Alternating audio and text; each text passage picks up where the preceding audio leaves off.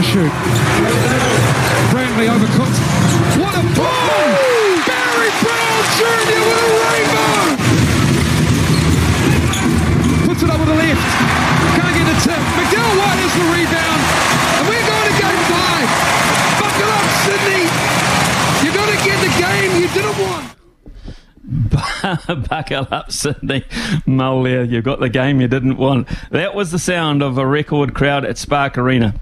Over 9,700 fans witnessing the great turnaround by the New Zealand Breakers in Game 4 of the ANBL Championship Series to force a deciding fifth game on the King's home court, winning 80 to 70 on Friday night. Sydney broke an ANBL attendance record themselves with just over 18,000 packing into the Kudos Bank Arena.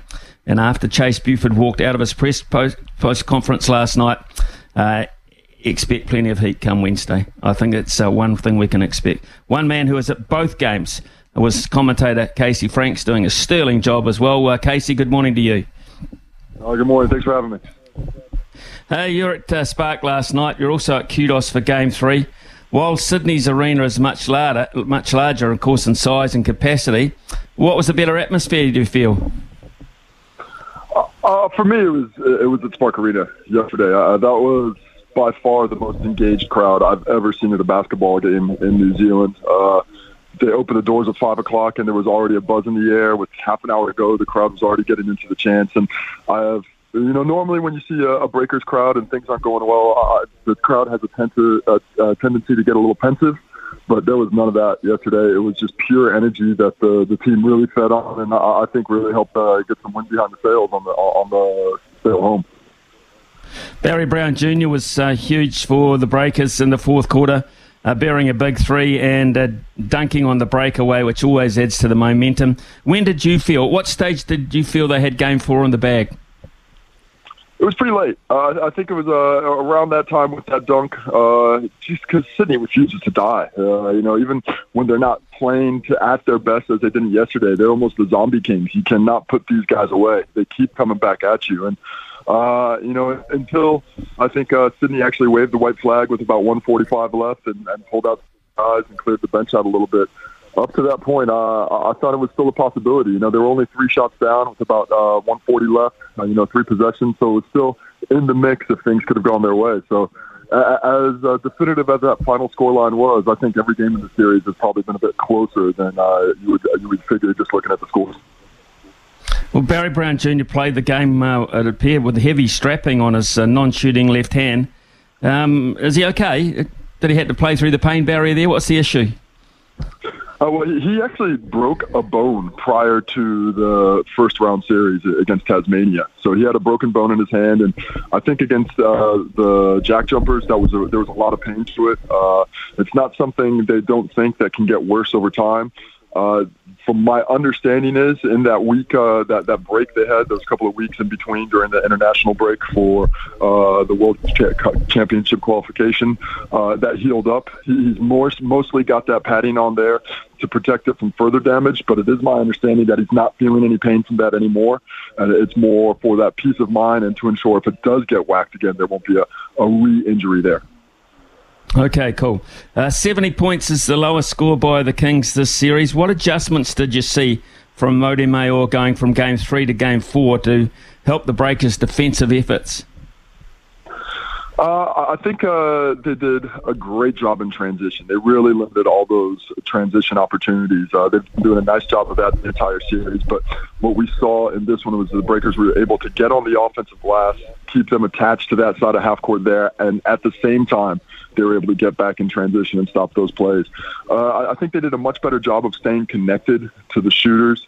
Uh, there was that stretch in game three where we saw DJ Vasiljevic uh, just get some wide open looks uh, from the lane, and you can't lose shooters of that quality. I think we've heard Coach Mody Maor say it time and time again that if you relax for a second against this team, that the, the, the Sydney Kings will just explode on you offensively. And what I saw yesterday was a team in the Breakers that, for the for the first time in this series, played a, a complete game. They they never really let their guard down. They were on that edge, uh, that razor's edge that you have to be to be in a series like this from start to finish. And it was a, a really impressive 40 minute performance on, on the defensive side where Uh, we did hear Coach Chase Buford talk a lot about that physicality, but from my vantage point, they were playing really great physical basketball without getting their hands caught in there, playing with their chest, playing with their bodies, and less so with their hands that they were getting caught with uh, in the last couple of games. Well, they certainly did a good job on uh, MVP Xavier Cooks last night, limiting him to uh, only 10 points.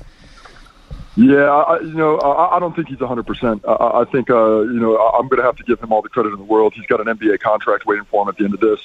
But I, I think he's playing through some serious pain with that cork thigh that he's got.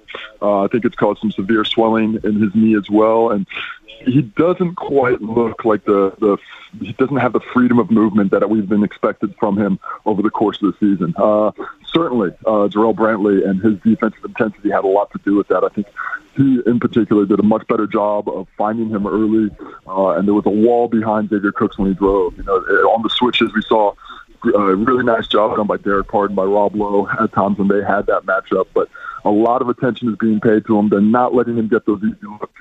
Uh, they're doing a much better job of the weak side uh, help coming over late and challenging shots and just making every catch that he gets extremely difficult to focus on the rim.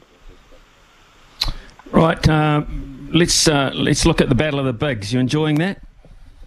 I really am, man. I'm loving it. Uh, you know, the, the Kings, the, the, the Kings got some uh, so, some real good ones in Suarez and Jordan Hunt. Uh, I think they've got some great length, 6'11", uh, both of them right around 6'11", and they've done a nice job in the first three games of the series of really controlling the interior to the point where the Breakers in Game Three had one offensive rebound at halftime and just five for the game. And to, to me, the way that the, the Breakers are really dependent on getting some kind of energy off the offensive glass when things aren't going well. And Pardon and Rob Loe, Jarrell Brantley, uh, they did a really nice job in this game of bouncing back on that physicality, find a way to affect things. You know, Derek Pardon hasn't had the greatest statistical impact on this game in terms of scoring the basketball. He's had one pretty good rebounding game for the most part. Statistically, he's been down, but that effort level is great. He's putting a lot of pressure on the rim. He's getting hands to balls, even when he's not getting credit for those offensive rebounds. And what he's doing on the on balls, where he's really coming out and showing him and Rob Loe both putting a lot of pressure on players like Derrick Walton Jr. and uh, DJ.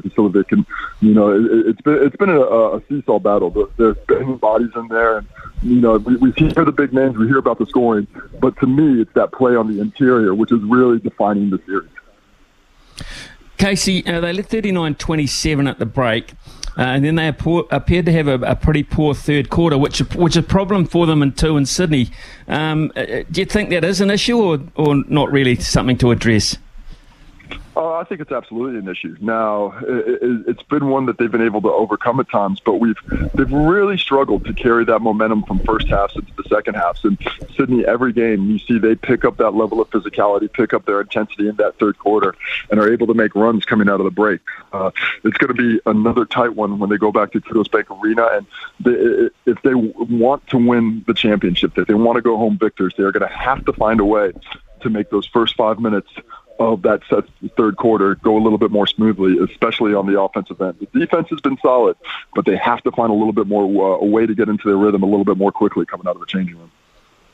Three point shooting worrying you?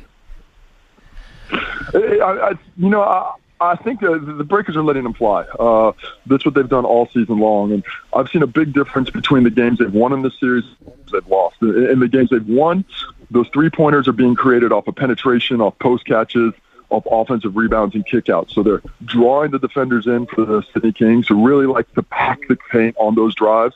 And they're, they're sucking all those defenders in away from the shooters outside, kicking it out and getting open looks.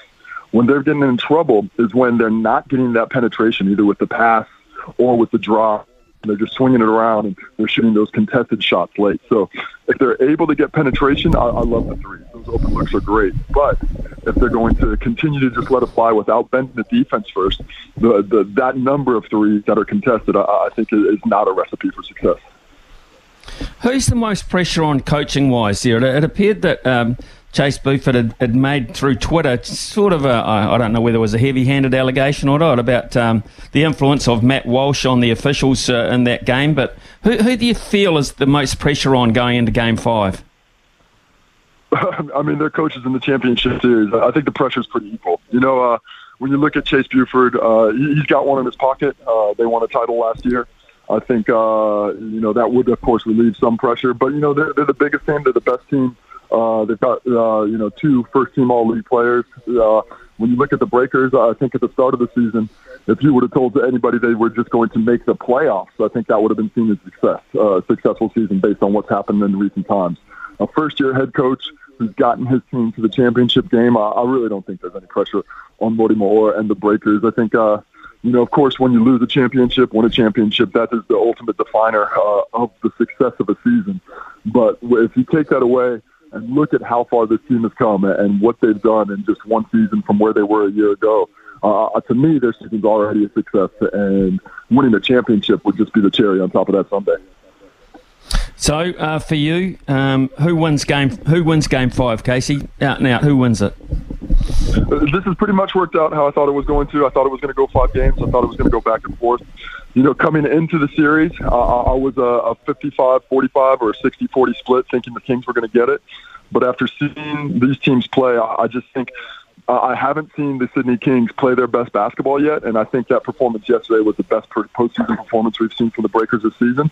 So I'm backing the Breakers to go over there and get it done. Uh, it's going to be difficult, and it would not surprise me if either team wins. But uh, but I, I think the Breakers they, they've got things in a good place now, where where they figured out how to bend that defense, play with that physicality that's so important to their game, and still create uh, some really good defensive opportunities to force some turnovers on that on that side of the ball. I hope you haven't put your passport away. I imagine you're going back over.